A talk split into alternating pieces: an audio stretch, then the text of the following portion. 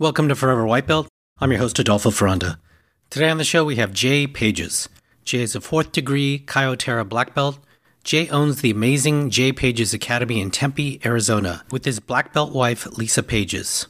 Jay is also the primary host of the West Coast location of the BJJ Globetrotters week long camp, which typically occurs twice a year. Let me preface this by saying I like Jay. I like Jay a lot. The minute I walked into his academy, he was incredibly welcoming, and when I was having trouble with a simple concept in one of the mini sessions, he was happy to assist me. I was a solo traveling stranger there, and he made this social introvert a lot less nervous about being there. In this episode, things get real. Jay shares, with great transparency, his insight into training methodologies, specific techniques, your game development, investing in yourself, and even some much appreciated personal stories. Just a reminder please give us 5 star review on iTunes and 5 star on Spotify, or just share this podcast with a friend. It really helps us out. And leave us feedback, suggestions on how we can improve the show, and consider being a patron at anchor.fm forward slash forever white belt.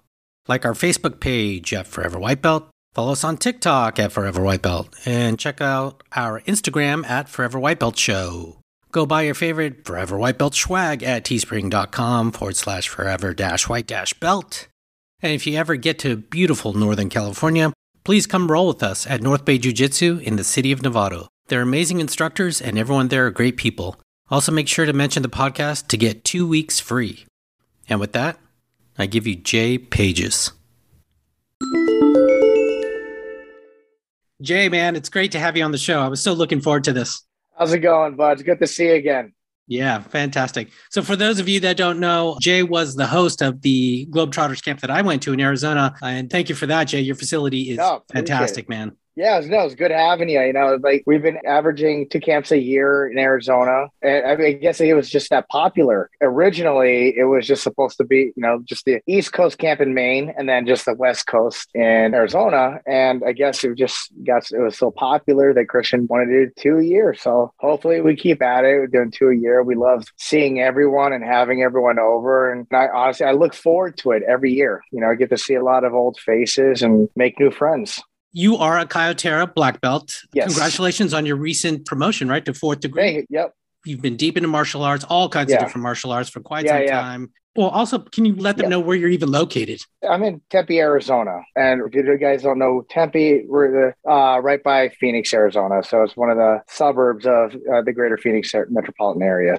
So let's talk about like the progression of how you ended up in, in Tempe because you were with Kaio yep. where originally? So here's where I started. I actually started jujitsu, submission wrestling, grappling when I was 16 years old. And that was uh, 1994. I mean, that was in Palm Springs, California. It was like shortly, not less than a year after the UFC came out, I found a group of guys that was teaching Jeet Kune Do, Muay Thai, and Shooto, or shoot wrestling. And that was the only thing, anything jiu-jitsu related that we had close to me. And when I was 15, I wanted to get into UFC. I wanted to get into jiu-jitsu. And it was kind of far. I want to say it was like 30 some 40 minutes away from where I lived. And my parents didn't want to take me. So basically I was kind of left you know, once you get your license, you go take yourself kind of thing. So that's how, that was like my introduction. The guy that I trained with at, back then, he went to the Gracie Academy in Torrance, you know, once every other week or, you know, and that was our, that was pretty much a lot of everyone's introduction to jiu-jitsu back then because I mean, we just barely saw Royce Gracie.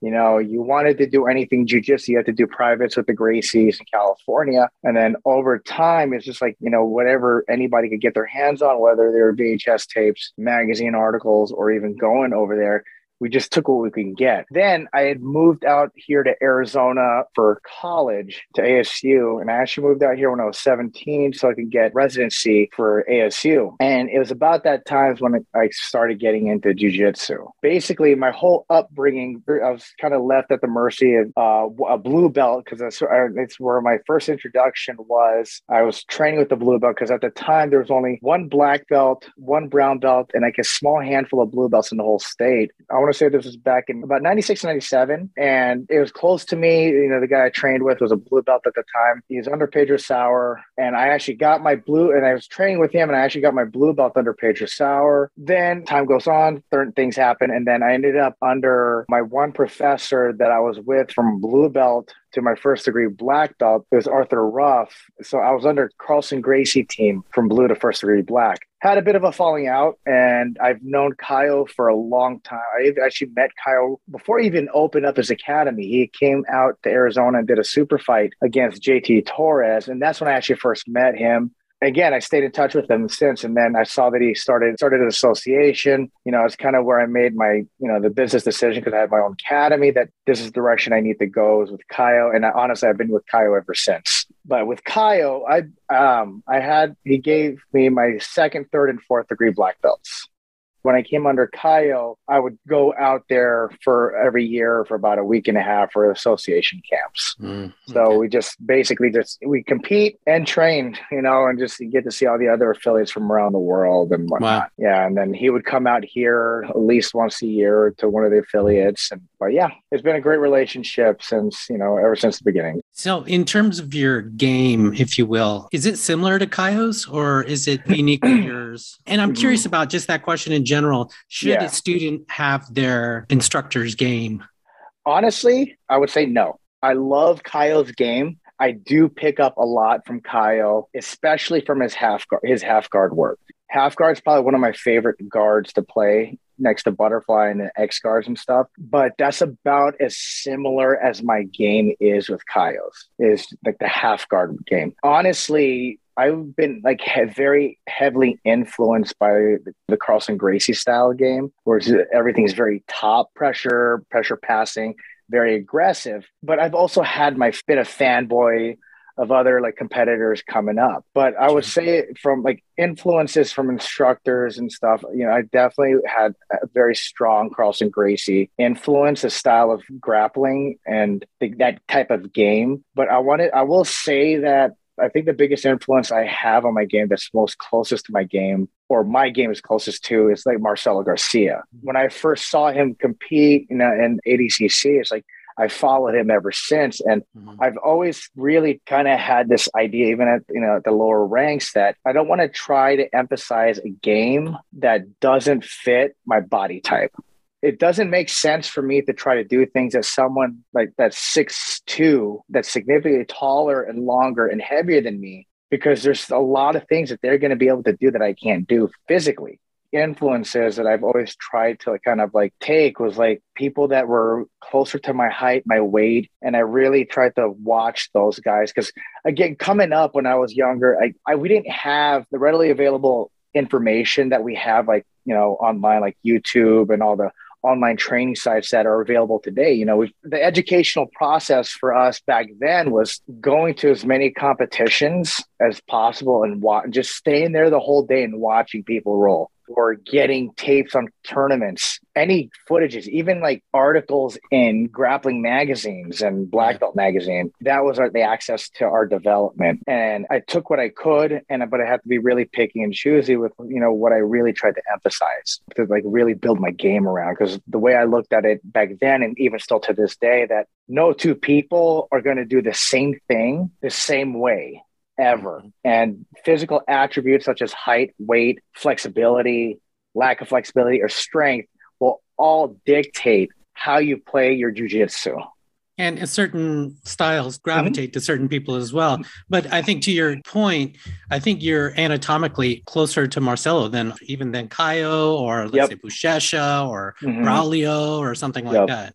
Yeah, definitely, and that's why like I really great. Even till this day, it's like it's. I would say like coming up, Marcel is probably one of, even though he wasn't directly, but he was like a very big main influence, a main teacher for me. Sure, you know, his his instructionals were some of the first instructionals I ever picked up and bought and my brother and I really watched them on a daily basis and like a lot of our game even though my brother's much taller than me you know a lot of our game is very similar because we watched it so much and really drilled it so much when we were younger. And, and like you said, like Marcel was probably one of the few guy big big competitors I could say that was most fit to my body type and style of jujitsu. And the way he looks at jujitsu too is kind of like really helped influence me too. Like having a very small gap between your no gi and your gi game. Now I love I love the gi.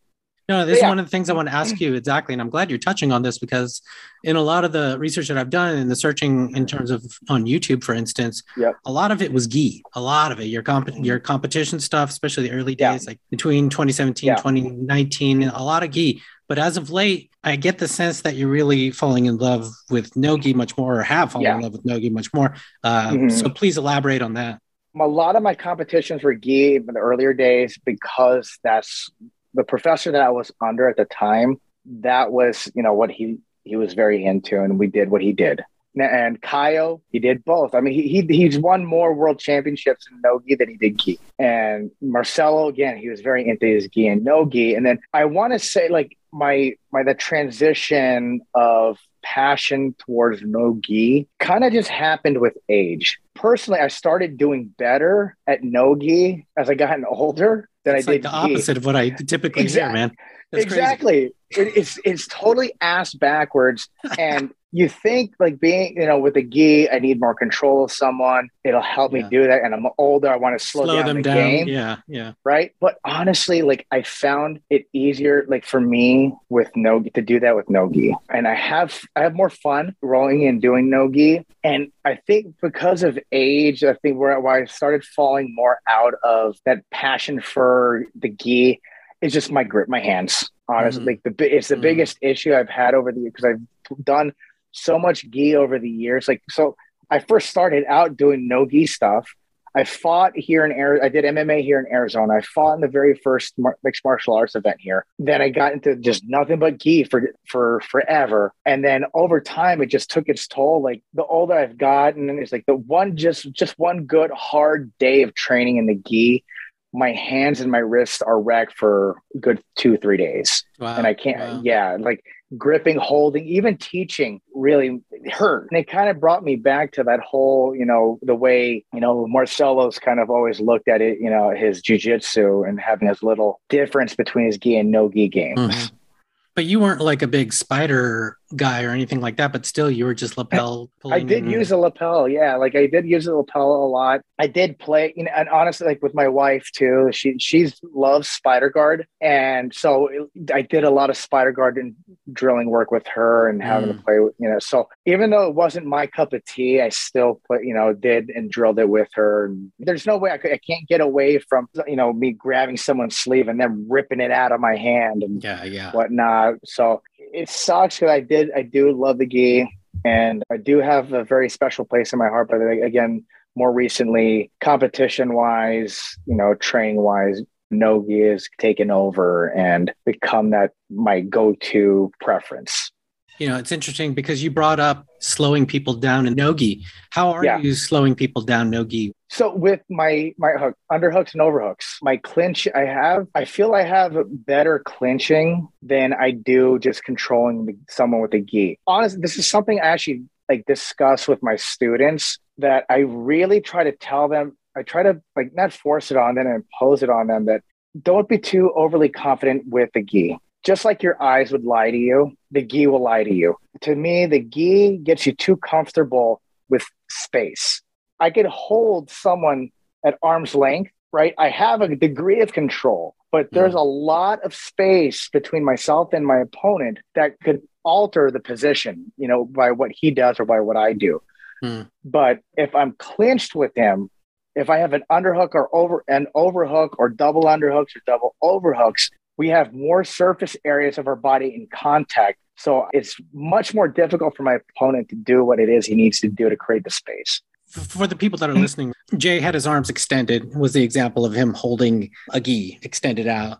And then obviously with the clinch, you're you're connected effectively, right? Yes. And so there are the ups and downs of it, but the examples I like to use is like if I grab your sleeve, your hand could still move within that sleeve because there's space sure. between the inside of your gi and your wrist. But if I grab your wrist, hold your wrist itself, I have a lot more control. So basically, the, my whole idea and my whole goal is contact with my partner. If I'm too lazy with that space between myself and my opponent, even with the gi, I'm giving my opponent an opportunity to escape or manipulate their body or their limb to do whatever it is that they need to do, depending on the position. So, for example, let's say I'm in side control, right, on someone. My goal is to minimize the space, right? Their mm-hmm. goal is to create space.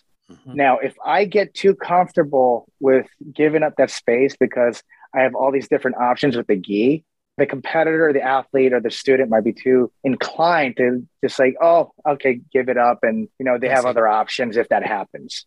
Instead of doing their due diligence and fighting to keep that knee from coming back in to recover a guard. Mm-hmm. Makes sense. So that's why I feel like, and everyone's going to have a difference of opinion. I just feel like I have better control. Like, granted, we could wrestle, wrestle, you get slippery and whatnot, but I feel like I move less. I fight less in no gi than I do with in a gi. That's a unique perspective for sure. So, when you play gi, are you playing yep. a no gi game in the gi now? Are you playing yeah. clinch?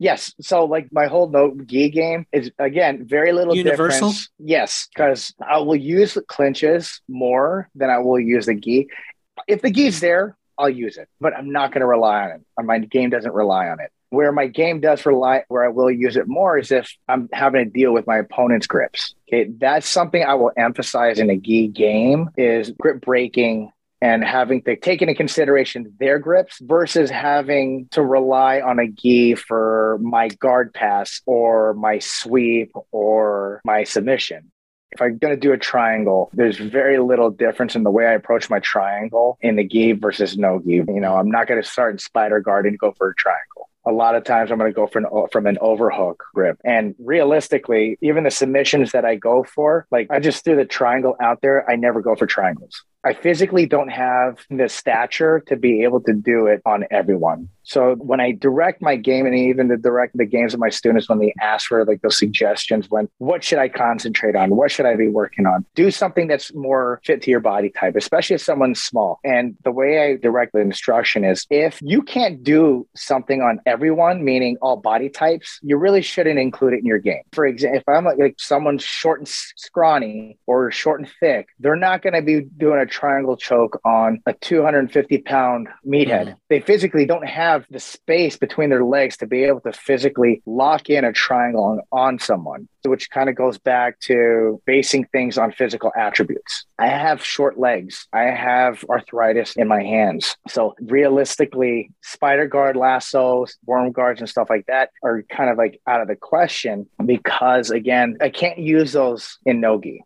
So I re- again, those are things I also stay away from. So I two groups of submissions I do I would uh, you know concentrate on because again, it's in my wheelhouse because I could physically do it on anyone regardless of size. Are chokes and leg locks the size of that person's leg or the size of their head or their neck doesn't dictate the success or failure of that submission. So, whereas, like if I'm doing a kimura or an armbar on someone, once they get to a certain size, there's a degree of counter or defense or use of strength to prevent that armbar from happening. So, following along with you know the whole physical attribute things, like I'll always stay. I really always stay away from those things that don't fit my body type and things I can't do in both gi and no gi. So, like I love close guard, but it's something I don't include in my game because I could put my close guard on kids to someone my size. Anyone bigger than that, I won't be able to play an effective close guard. And it really takes affects the success and failure of that game if I can't lock up my close guard. However, I can lock my legs around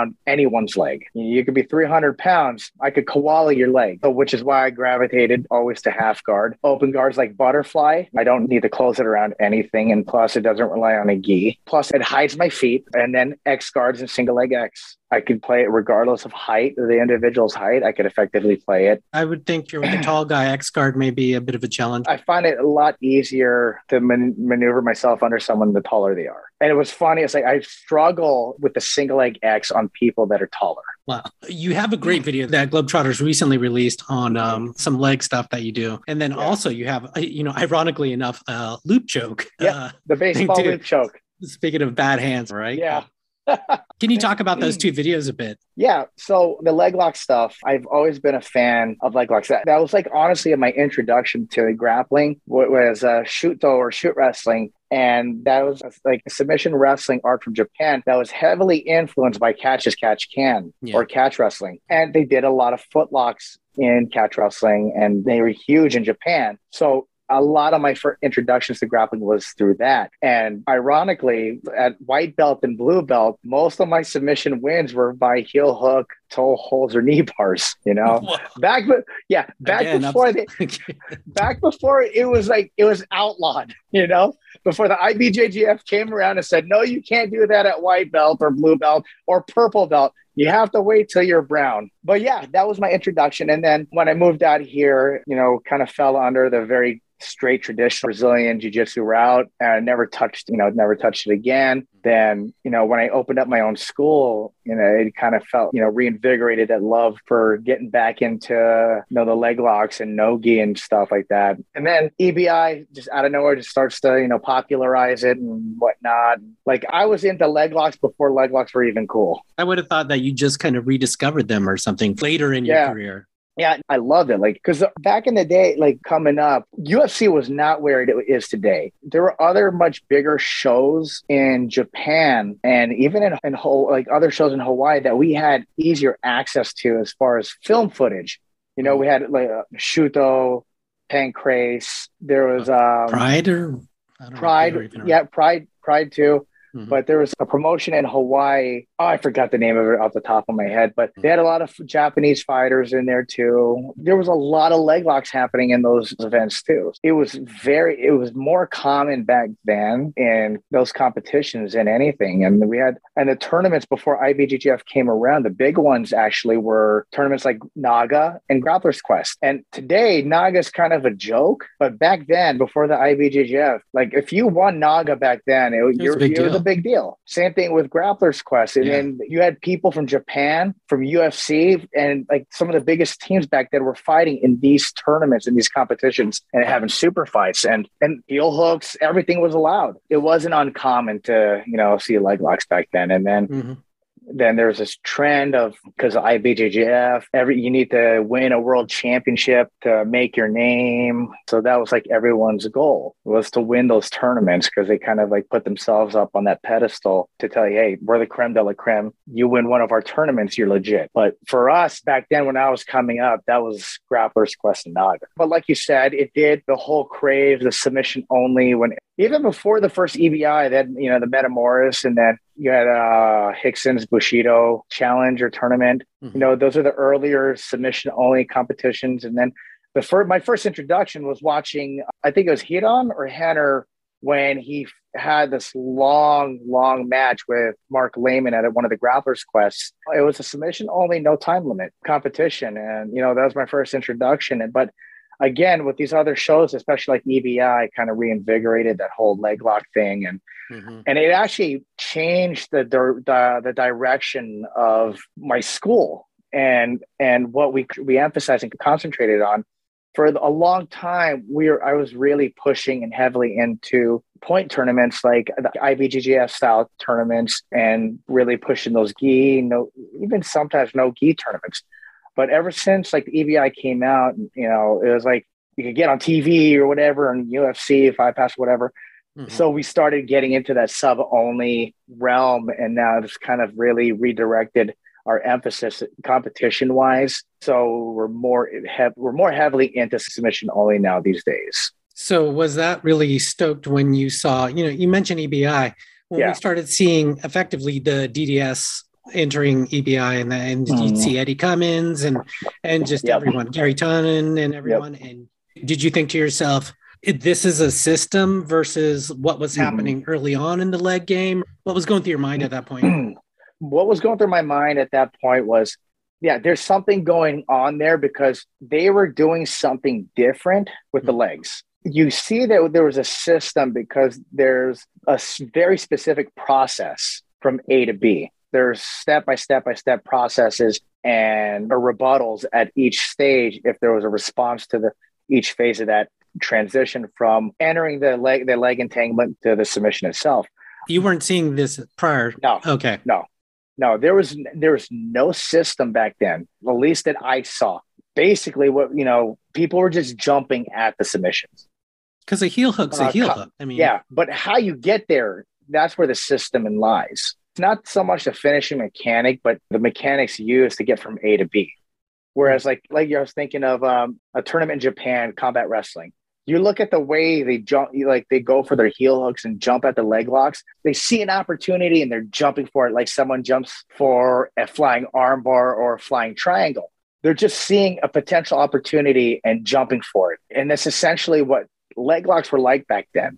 There really wasn't a system. Some people could say there's a system, maybe for back then, but if you look at the, the, the leg lock game then and that today, they're polar opposites. And the systems that have been developed by the Danaher Death Squad and even even the 10th Planet guys, even before John Danaher was releasing his instructionals with the leg locks, Mhm. like the, to Eddie Bravo and his guys, I will give that to Eddie that you know he's very revolutionary. You, he could see a trend long before it's actually even a trend or a thing. What's And- impressive too is how he pivoted the entire organization Mhm. to attack the leg system as well. Yeah. he- when did you identify this and when did you institute it? And was it like, mm-hmm. oh God, I need to get this in my system mm-hmm. immediately? Yeah, honestly, it was after that first EBI. After that first EBI, and just seeing those the Danaher guys before they were actually the Danaher guys, it's like there's something to it. Is it. Not a new concept, a new idea that something that's old is now new. There's a lot of things that are old, you know, that are new now, but just better. It's just more evolved. There's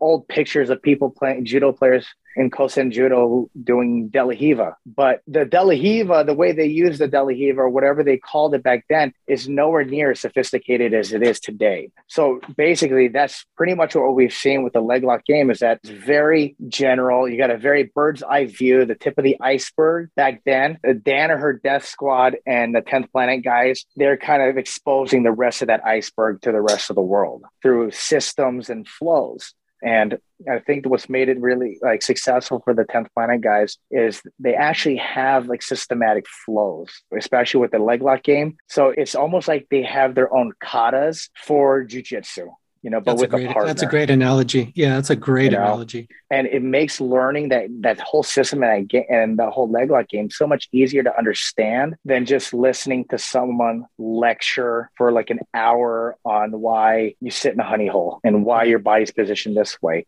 And I think, yeah, and like I said, like right about that first introduction, uh, that when the first EBI first came out, I think that's when I was like, you know, we need to start doing something with it. Hmm. You know, we need to start bringing. So I had to get one of my black belts or my brown belts at the time help me cover a couple of classes, so I could just I'll cut a class in half and take some of my top competitors, my more experienced competitors, and start working on that leg lock game. And so that was where, again, I haven't touched leg locks in forever at that Mhm. point. So I did, you know, a lot of heavy studying. Whether it was instructional videos, seminars, I tried to re-expose myself to as much of that leg lock game as I could, you know, at that early stage. And I just bought everything up took every seminar from every person that was doing it that was good at leg locks because at that point i looked at everyone was better than me at the leg lock game because I've been so far out of it. And I didn't care if you're purple belt, brown belt, there's always going to be something to learn from someone. And I try to take it all. And I still honestly follow that to this day, you know, just try to follow, see where the trends are coming and forecast where the game is going. And then try to start working on all that stuff earlier before people are too late to jump on that bandwagon.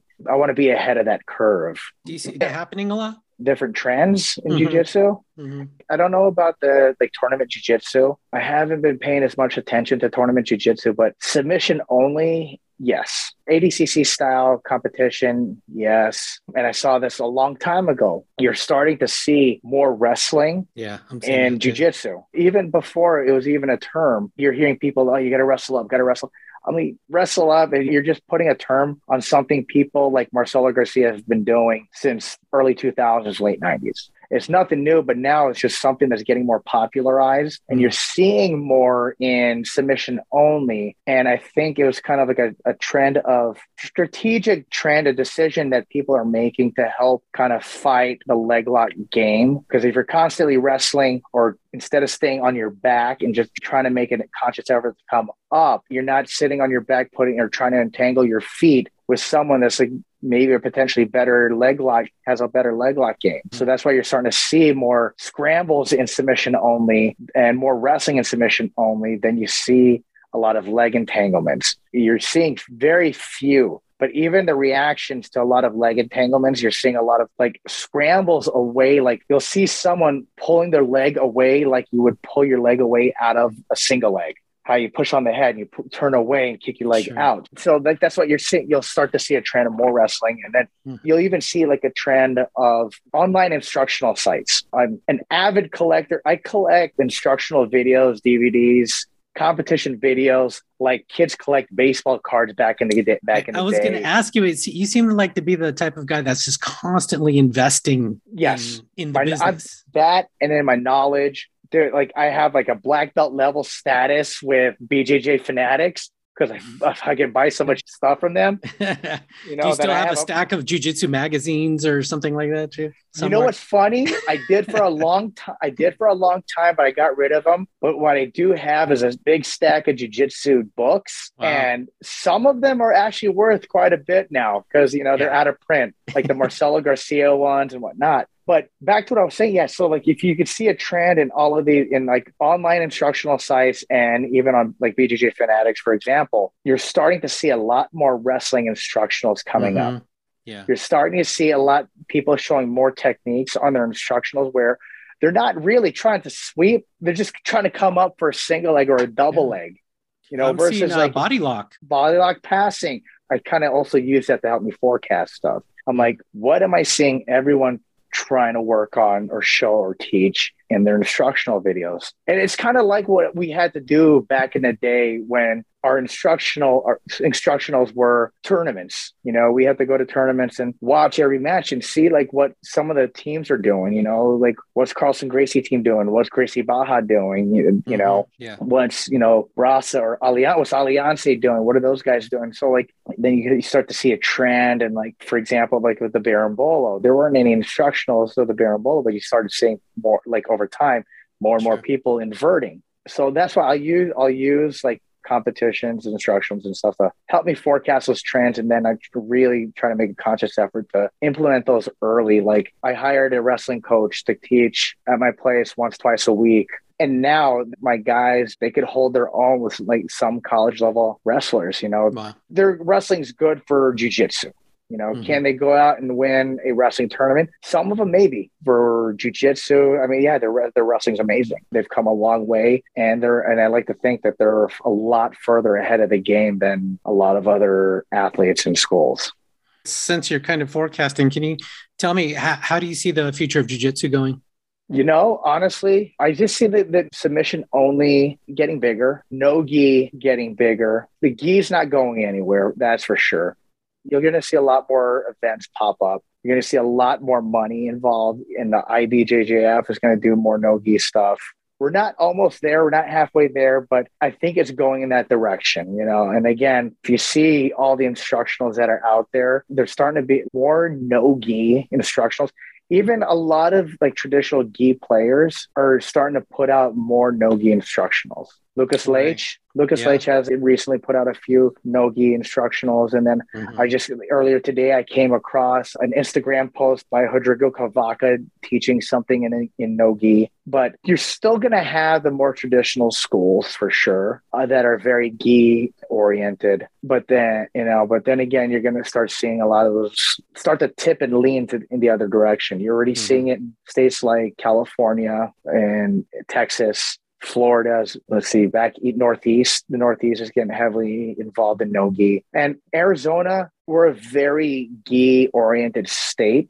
And most of the schools out here are very gi oriented, but it's starting to tip and tilt the other way. More and more schools are, are introducing and doing more no gi in their class in their schools. But yeah, I mean that's where I, I see it going does seem like a lot of the money and the big entertainment is going into a, like a yep. nogi direction, whereas mm-hmm. like the general practitioner hobbyist is mainly yes. playing gi still. They're yes. still the bread and butter of a, yep. a solo entrepreneurs academy or something like that. A hundred percent, a hundred percent, and that's why I still keep our gi program. You know, we haven't gone straight no gi, but and again, companies like Flow Grappling is definitely helping that out with that. You know, as far as putting no gi in the forefront and making it entertaining, and the money that they're putting up, like that, and uh, even like Seth Daniels from Fight to Win and Third Coast Grappling EBI, the money that they're putting out, they're making it more enticing for up and coming athletes to really get into and concentrate on the no gi game.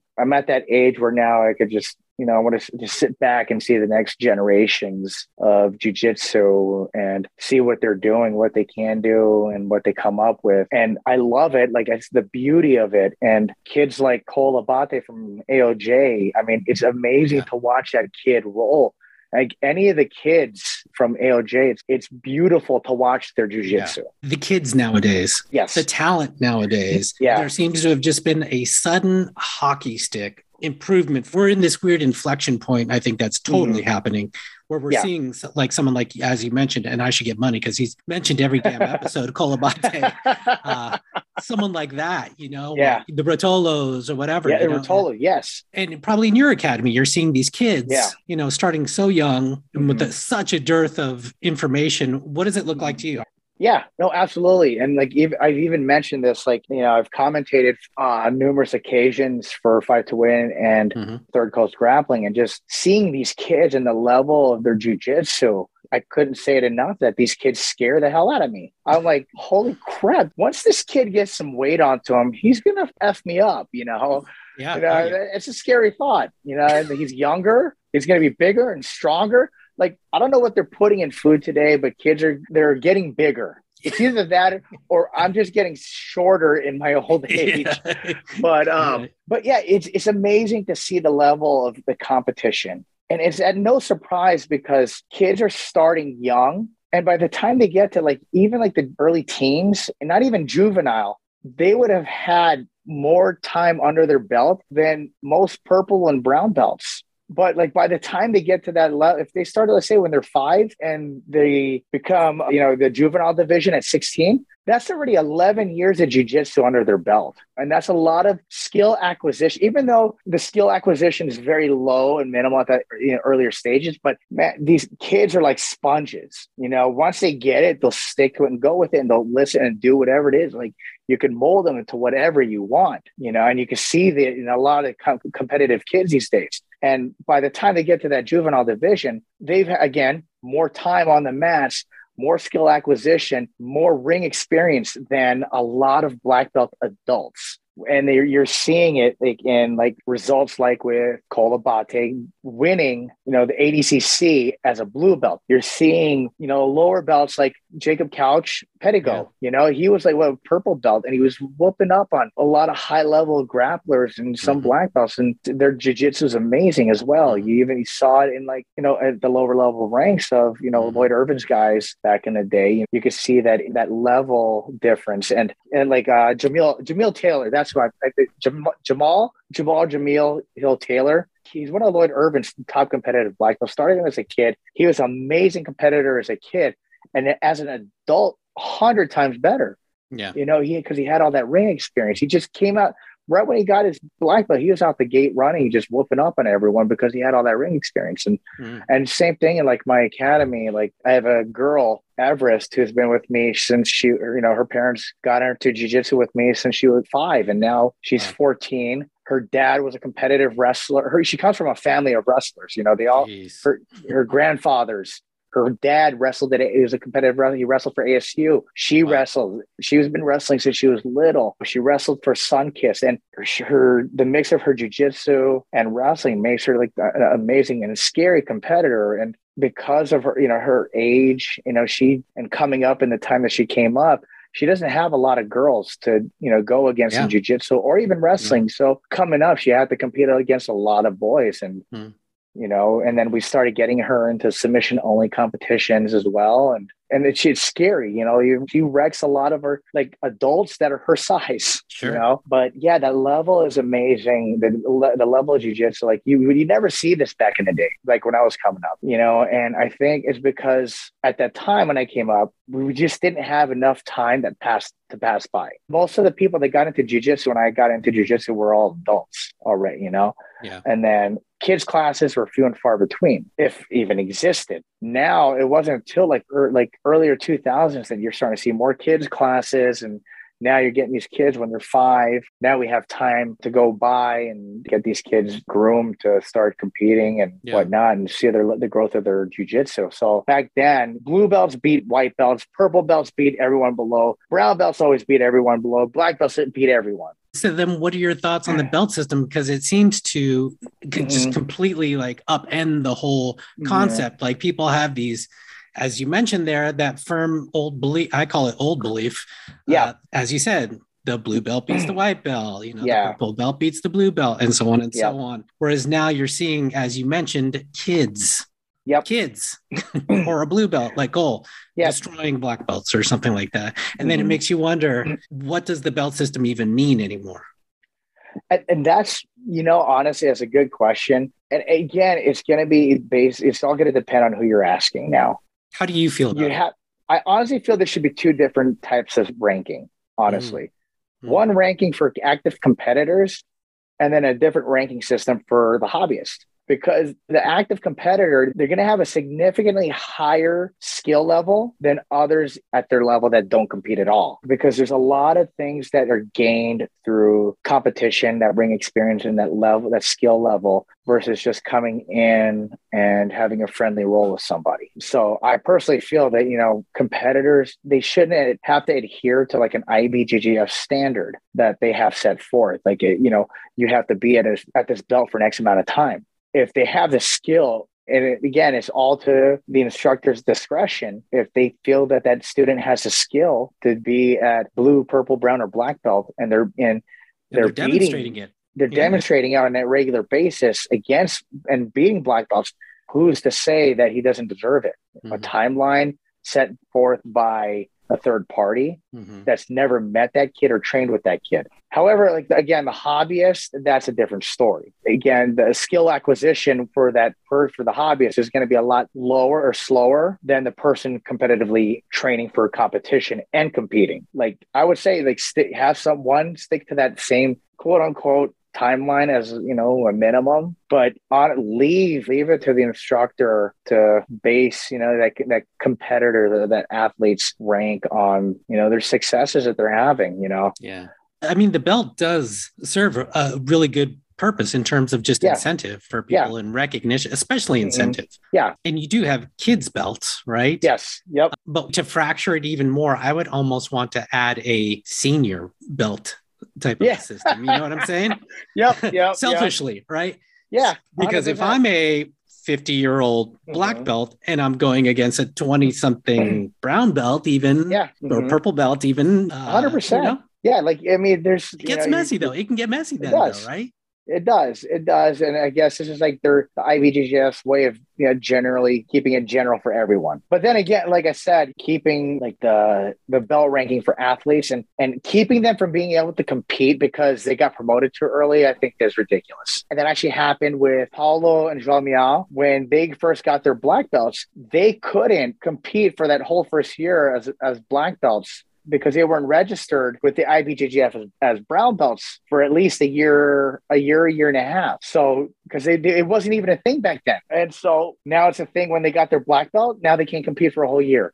It's stupid and it's mm-hmm. ridiculous to you know keep someone that's wanting to compete that obviously has the skill and the history to back it up yeah. and keep them from competing. You know, I, yeah. th- I thought it was ridiculous. I know Deagle ran into something similar recently too or uh-huh. yeah, he had to wait a year to compete too in the yeah. I think in the year because he never he didn't compete. He didn't he wasn't registered as a brown belt with the IBJJF That's right. Then he got his black Madness. belt, and then he had, and that's why I think there should be a separate ranking parameters for competitive athletes that do compete on a regular basis, at least for the IBJJF. If they're going to adhere time and stuff like that, and skill, stick with the belt system because of skill levels and stuff like that, they they should have something like that for athletes and especially now, like you, you know, we were talking about earlier that, you know, the skill level of kids coming up is so high that like Cole Abate's got more knowledge than a lot of brown and black belts. I know purple belts, but adults that have more knowledge than a lot of brown and black belts. So it's hard to say. Honestly, I think if there was something done and you could only have it one way, I would honestly kind of like, I would still stick with what the IBJJF does just because it, they do a pretty good job at regulating, you know, who's legit and who's not. And so does like Belt Checker does that, you know, regulates, you know, right. it's like a peer to peer source, peer to peer resource of like who's legit and who's not.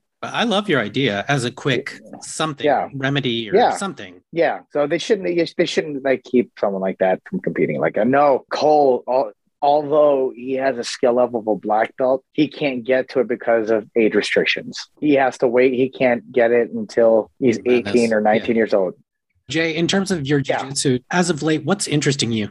You know, lately coaching, coaching jujitsu, learning jujitsu, you know, and taking the the coach the coaching standpoint lately for a long time i really loved competing and you know i loved working on specific aspects of my game. Like i would honestly i would stick with like if i wanted to get my baseball choke better when i roll every time i roll this that's all i'm going to do. But now i've done a 360 and now it's like instead of trying to get me better at something i my goal is to try to get somebody else better at something. That's interesting. I was competing is a very selfish type of act and i don't mean that yeah. in a negative way. It just if you no no best you need to be mm-hmm. whereas coaching is the complete opposite. It's kind of a selfless exactly. Yes.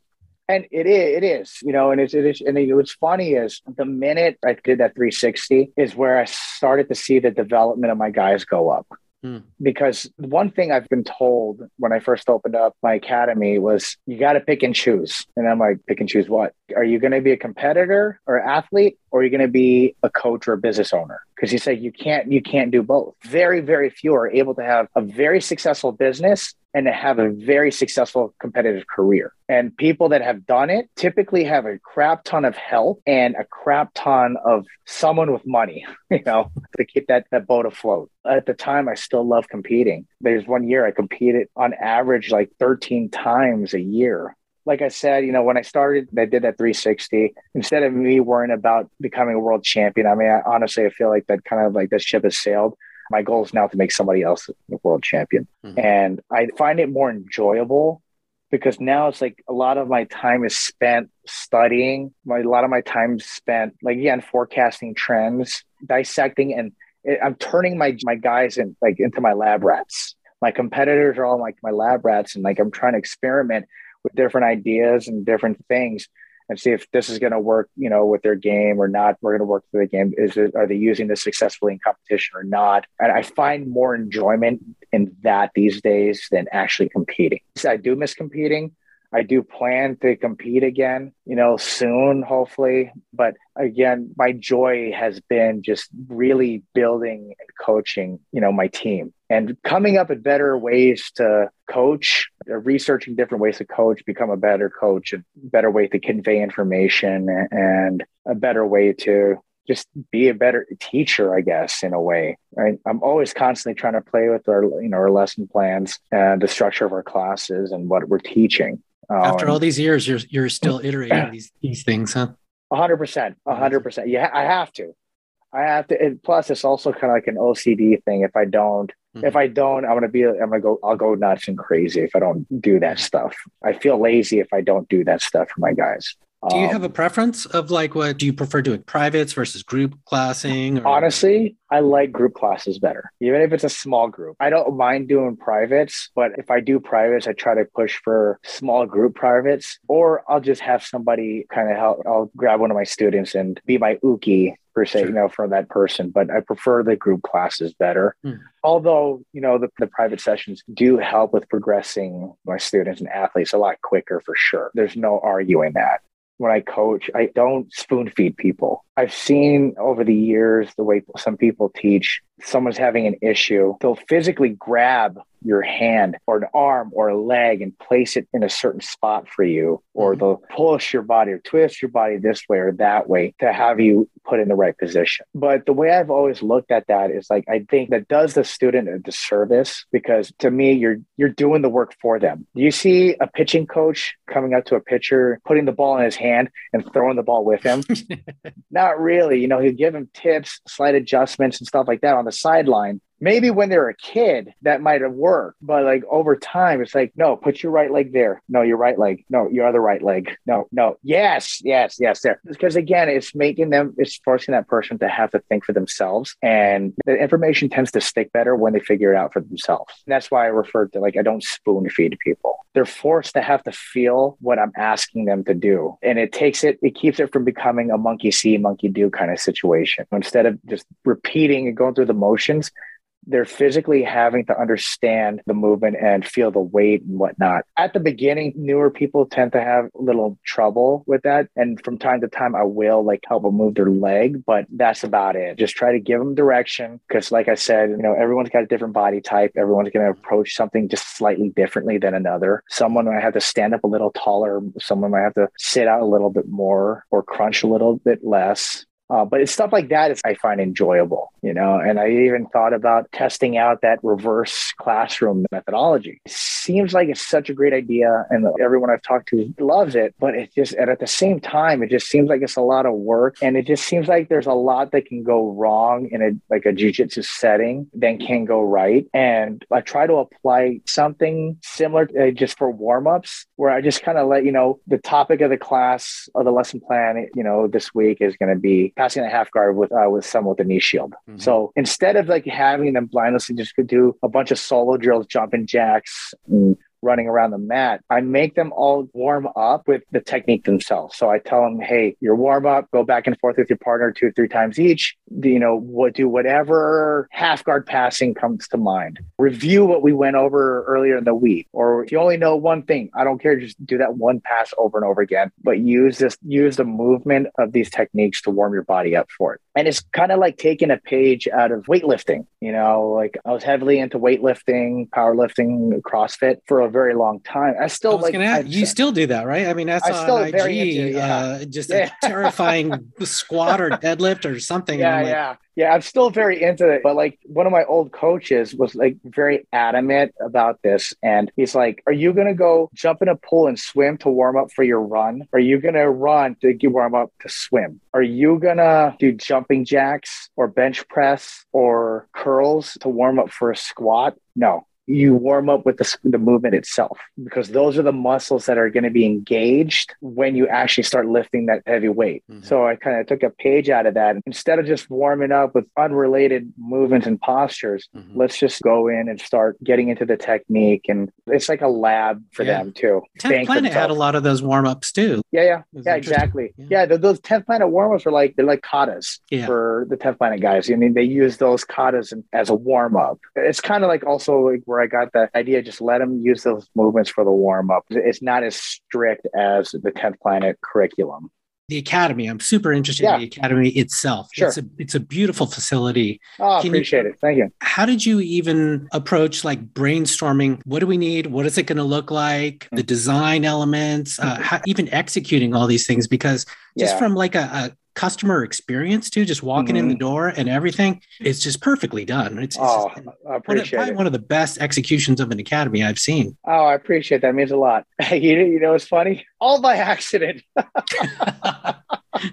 I would not have expected that. Man. But uh, no, but see, honestly, just like what we've done in our previous locations, we take what's given to us and make do with what we have. Kind of like with jujitsu, and are your opponent's always going to give you what you want. So whatever building, if you're patient enough, what you want will eventually come out. We've gone through several iterations, you know, and honestly, like the lobby area, mm-hmm. that's all my wife. I should mention yeah. her, Lisa Pages. She's fantastic, by the way. And oh, appreciate you guys should check out her YouTube uh, video that was recently released by Globetrotters on the spider. It's been immensely helpful for me. So please tell Lisa I said thank you for that. oh, advance. definitely. I, but, but Jay, I mean, I'm talking about like your your mats are beautiful. The, yes. the wood design underneath. I mean, the dressing yeah. Curtain idea that you have there is fantastic. The signage, even like little things like like a little Wi-Fi sign that people don't even Yeah. guess Wi-Fi, you know, things that people forget to do. And then you got Yeah. your merch area on the right, just the way you Mhm. guys sort of laid out everything and planned everything. Mhm.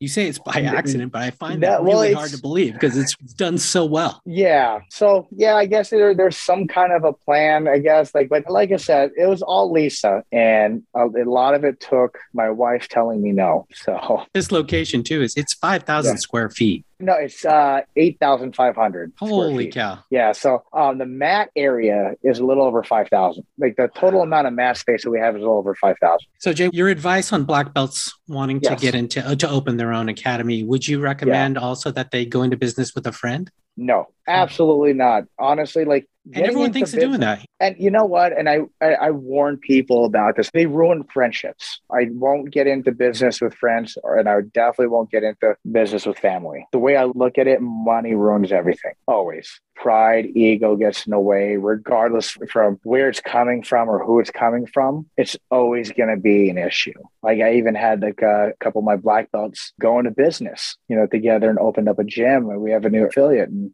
and they were not without their issues, and I'm like Mm. kind of told you so, but they work it out. But they've been friends long enough to where they could have their issues and they'll always work it out. Mm. But in my experience and the experiences that I've seen in other cases, it's never worked out. It's always ruined friendships and relationships. And I would always advise from doing it with anybody else. If you have the capacity and the means to open up your own place by yourself, by all means do it. Borrow the money if you have to. And don't try or think you have to go so big right off the bat and keep from borrowing money. Do your best to not borrow the money Mm. save your money for it. And if you borrow money, don't borrow money from a friend or relative or anything. Because again, that's just as bad as going into business with somebody else. Because again, money's involved.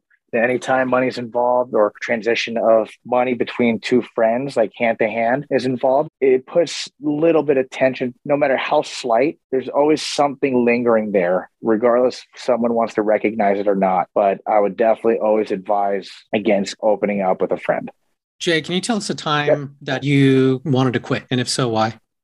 Oh, yeah. No, maybe this is like, uh, gosh, about 2014. I wanted to quit. Well, at least it crossed my mind. You know, I have, uh, you know, I deal with other personally, you know, issues. You know, I have, you know, I deal with a bit of anxiety and something no one really knows. I deal with a bit of depression, depression bouts here and there, and probably some attachment issues or detachment issues. You know, but I hide it because again, I don't, I don't want to bring any of that stuff to the gym to my friends or put it on anyone else. You know, I find that it's strange, and I, I don't mean to dismiss it. This seems to be pervasive in jujitsu, or I don't know if it's just a reflection of society. You know, honestly, it, who knows what it is? We see it more often in jujitsu just because that's the world that we're, we live in. And a lot of people get into jujitsu to help with that stuff. And for whatever reason or however jujitsu helps, it just does for a lot of people. And basically, because I've, you know, I've had those issues to one degree or another, I feel like I handle it better than most. But at the same time, not without having these bouts. But what happened back then, I was getting burnt out and it took something I loved so much. It's my living. You know, this is like the thing that I used to put food on the table, the clothes on my daughter's back and put my daughter through college. And I wanted to quit it. I got so burnt out because it was just my every waking moment. And it took something that I loved so much and turned it into something I was starting to dread or starting to I almost borderline started to re- regret or hate because it was my hobby. It was a, it was a passion. And because it was my every waking moment and I was eight, maybe seven, eight years into owning my own business, and I just got burnt out. And like, I can't, like, I don't know, can I do this anymore? Because my weekends were completely filled with tournaments and whatnot, and Mm. having to open the gym. And, you know, my daughter was still young, somewhat young. And I just like, fuck, I, I got burnt out. And what helped me break that want or desire to quit was partially part of it was just my students. I can't leave them. They're my friends, my family, my kids, and I couldn't leave them because I, I love them that much that, you know, I would go through hell for them all. So it feels like an obligation, Yeah. a loving obligation, but an obligation. Yes, exactly. And the other thing that helped me was I got into CrossFit. Hmm. You know, I picked up a different hobby. but it was a different hobby that wasn't too far from what I was doing in the sense that it helped my jujitsu in a way. Basically, it was just something that broke up the monotony for me. Like at that time, it could have been mountain biking. It could have been joining, like getting into triathlons or something. It could have been any of those things but it's something it's a second activity with a completely different group of people that I was involved in that I didn't have to work in. Just spoke with uh, Lindsay McCaffrey, who's a black belt, Mhm. uh, Yep. 10th Planet, and she was Yeah. saying something similar that she needed something else besides the identity of jujitsu. You know that Mhm. this all-encompassing world, and, and it was it's her business as well, and everything that Mhm. she started falling in love with all things uh, dragon boat racing. Right. really interesting. Yeah, and yeah, that's like became her Yeah. passion and she loves it and yeah, yeah, and she get she lights up about it in a different way and, and i can Yeah. see this yeah, and yeah, yeah. and so it's amazing when you talk about crossfit Yeah. and then it creates that spark Yeah, and it's and again, it's like a different group of people, you know, like a different group of out, an outlook on life, and and everyone that's in jujitsu is like everything is jujitsu. Basically, CrossFit and the people in CrossFit, they're just like the jujitsu. There's a lot of cultural similarities Mhm. between the two sports, you know, and I guess that's why I got so involved in that. But I didn't have to do anything; it wasn't my job, you know. I went there for fun. Now, you know, ever since like that, you know, I still do have fun with jujitsu. I still love jujitsu, and I think what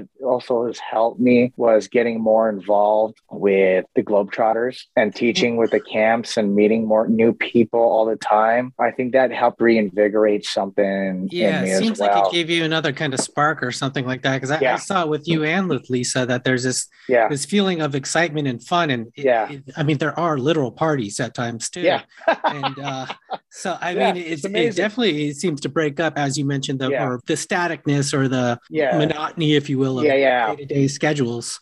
Yep, yep. Huh. Now, our daughter's older now, so now that she's older and moved out, we get to do like we we had our daughter when she was young, really young, and so we were young parents, and so we didn't get to do a lot of the traveling and things that a lot of younger kids did when we were mm-hmm. that age, like going to Europe or going to Mexico or doing this or doing that and partying and stuff. But now we're doing we're making up for that, and you know, and the gym and the and jujitsu has given us the means to do all that and the means to travel, meet new people and everything. And and I'm grateful for it. I'm grateful for, you know, what jujitsu has given to me. And I'm glad I back in that 2015 year when I just felt like quitting, I'm glad I didn't because again, I wouldn't have met this the amazing people that I met, made the good friends that I made. Like with, you know, like I'd never in a million years would I ever have thought I'd be very good friends with a Gracie, like such good friends. You know, I consider I consider him my brother. I would give him the shirt off my back. There, you know, there isn't a thing I wouldn't do for this guy. And that was all through jujitsu. I've seen some amazing places too. And again, all because of jujitsu.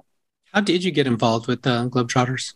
So it's funny. Now, I used to follow Christian. So Christian Graugart, the, and he owns the Globetrotters. I followed him on his website that he used to have with Shogun, shogunhq.com. You know, and it was kind of, it was a blog of his that he used to plan and also used as his journal as he traveled around the world and just training. So after he was done with all that, all the training and traveling all over the world and stuff, he has a video where he goes into like pretty good detail as to, you know, how he started the Globetrotters. But when he did, kind of wasn't an affiliation, wasn't a team, but what it was. And basically I was one of the first schools and first black belts to join the BJJ Globetrotters. Globetrotters following those same values that I actually I even apply on a day to day basis in our academy, and I like and I like to think and attribute the success of my academy and the growth of the academy to those same values that I hold dear that are the BJJ Globetrotters. I've made so many friends because like you know one of the things is like always be welcoming and accept and invite visitors, and I took it a step further. You know they said let them you know Globetrotter travelers you know let them train there for a week for free. You know and like if I have someone there for a month, I'll yeah, just you're a visitor. You're not living here. Just you know, don't worry about it. I've mm-hmm. never charged anyone a mat fee for you know as far as visitors are concerned, and everyone's always surprised. Like, can I buy a shirt? I'm like, no, you don't don't feel obligated to. You know, just just say something nice. Write me a review or something. Give me a hug or a handshake or whatever. That's all I need. One of my things I always tell my guys and tell the visitors is like that mat fee that people make, whether it's 20, 60, 80 bucks, you know, that money will come and go go. But that potential friendship that I can make was Mhm. worth a lot more than that money. I'm not going to go to my grave with that money. I'm going to go to the, my grave with that friendship. And I'd rather have that friendship than any dollar amount. I hate to belittle it, but I actually think it's a smart business decision too. Yeah. And what that's done in turn, you know, it's just gotten the name, my name out. Yeah. It's gotten the name of my school out. You know, Mhm. people post about it, share it. And, and we get, and now we get some of the biggest names that come to our academy, whether it's for a seminar, just to train. Gosh, over the holidays, we had uh, Cody Steele at our place for open mat, you know? Wow. that's the kind of thing we want to attract is just want people to have fun when they're there. And that's why I think we have probably have the best open mat in the state of Arizona on Sat- Sundays at least. I'd be remiss if I didn't mention when I was doing Yep. searches of you in YouTube, the Yeah. highest number search that I would see is this this video, and I was crying like a baby watching it. yeah, and uh, yeah, yeah, no yeah. one no one makes me cry Yeah. my own tears, so you owe me for that.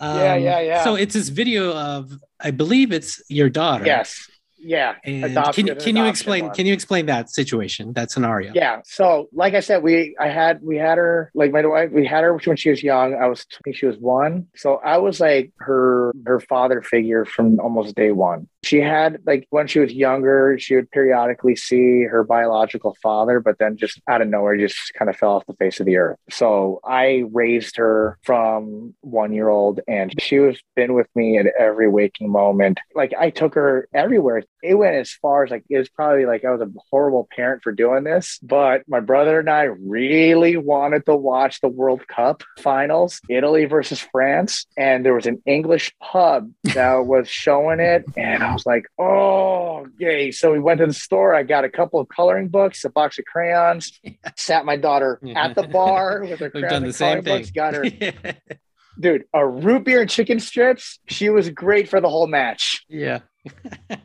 You know, years went by, you know, like I've always wanted, I wanted to fully adopt her to get have her take my name. And, but it was so expensive. The process, the legal process is ridiculous, just as ridiculously expensive. And we, I just didn't have the money for it. You know, my wife and I were still young. Then 18 comes around. Like when she turned 18, I was happy. She's an adult, but it was the most, my heart was just breaking inside. Like, you know, she'll never have my name now. Her next name is going to be her future husband's. That's going to be Right. a next name change. And Right. then on I forgot which birthday it was. It was for my birthday, and she gave me the paper, the adopt because she was old enough now because she's an adult. We didn't have to go through those other legal processes. Just a, a matter of filing some paperwork and then Wow. going before court. But yeah, that was it. It was like a surprise, right? yeah, It was like in an envelope or something like that, and Jay opens it Yeah. up, and Yep. and then the waterworks it's the one begin. I wanted it so bad. It was the one thing I wanted so bad to have that name change. You know, I wanted her to carry. I wanted her to be at Pages. And, it was a beautiful moment. you know, really that was. Way now. amazing. And now she recently just changed her name too. Again, she just got married. Oh, awesome! Uh, really- Congratulations. That's Really, good. Yeah, thank you, thank you. But yeah, yeah, that thing went viral. Holy crap! Jeez, did it ever? My God. That's Jay's most popular video on the internet, far and away. right? Jay, can you can you talk to us to take a hard pivot? Yeah. Let's talk about BJJ Fanatics and Yeah. Enter the Sandman. What is it? Yes. Why is it called Enter the Sandman? There is so much content on there. It's crazy. Yeah. So, like I mentioned earlier, the, like I love the two different groups of submissions. I love are leg locks and chokes. And the first one is a gi instructional because there's obviously more options and more choking options when you introduce the gi. And I love chokes in general, and especially mm-hmm. with the gi. There's so much you can do with the lapel and whatnot. And when I taught that baseball loop choke, Yeah. You know, at say. that first at that at the Globetrotter camp in Maine, it was like, you know, I got a lot of messages and very popular and requests and questions about it. And then, you know, every seminar I taught, you know, everyone wanted to learn that. So I was like, all right. So I, that's kind of what spearheaded it. I needed to put that on an, on a DVD or instructional before someone else saw it and actually put it on an instructional. But yeah, honestly, I've been wanting to te- do an instructional for BJJ Fanatics for a long time. Mhm. Yeah, but Enter the Sandman, you know, it's like you know, the Sandman has to do with sleeping, yeah. and I couldn't, I couldn't tell you. I lost count like how many people I've put to sleep just teaching, just demonstrating. Wow. I Note feel horrible, Don't be, but like don't be Jay Zuke. But and also the Sandman. Like, I loved Metallica growing up, and I loved that song, and I loved Enter Sandman, Enter Sandman, that song, and you know, so it's like perfect name for the instructional. I've never but, seen um, so many baseball choke examples. My God. Yeah.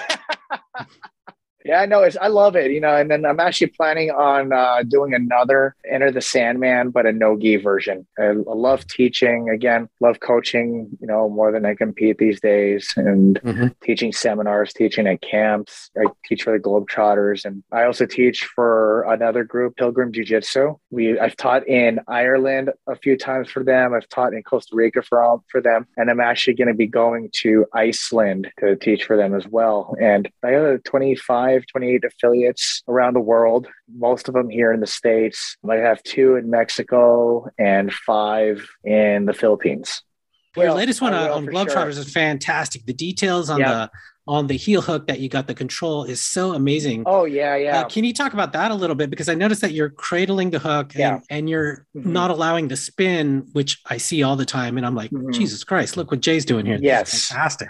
And honestly, it's just an approach to the heel hook. Like, I don't want to be so narcissistic to think that I came up with the grip. Sure. But to, to be honest, I haven't seen anybody else show that grip yeah, or do use that grip in competition. So basically, all we're doing is let's say I have the toes under my right armpit. I'm just grabbing the heel with my left hand to add a little more meat to the heel so it sticks better. So I have, you know, I have my left hand and my right wrist to help me lift that heel up. It's a better lock and a better hold of that heel so that heel will never slip. Mm-hmm. And the other, th- again, I'm, you know, I'm going to give credit where credit is due. Taking away that spin is something that I picked up from Lachlan Giles. I had him here for a seminar a while back. If there's one thing that really stuck out was the way he did his heel hooks. He doesn't twist and spin or pull or turn because you pull and twist like that on the foot. That's what ends up eliciting the spin. So by a combination of holding the heel so you never lose it and just kind of rocking the heel up towards her face and then hipping into the side of the knee basically helps us, in a manner of speaking, burn the candle at both ends. So I'm putting pressure on the knee with my hips and I'm also putting pressure on the ankle with my grip and I'm using my hip and my arms to twist the whole leg at the knee. You're bringing the toes back too, correct? Yep, I fold the toes into my my ribs and then I, I pinch the toes under my armpit. I pinch my elbow into my ribs, and then I get the grip of the heel. Your grip is almost like an upside down kind of Kimura grip. I look at like almost like a butterfly grip, where you put your wrists together and you just fold right. them over your forearms. Right. Right. It's kind of like a similar grip to that. The only difference is I'm turning one of my hands around.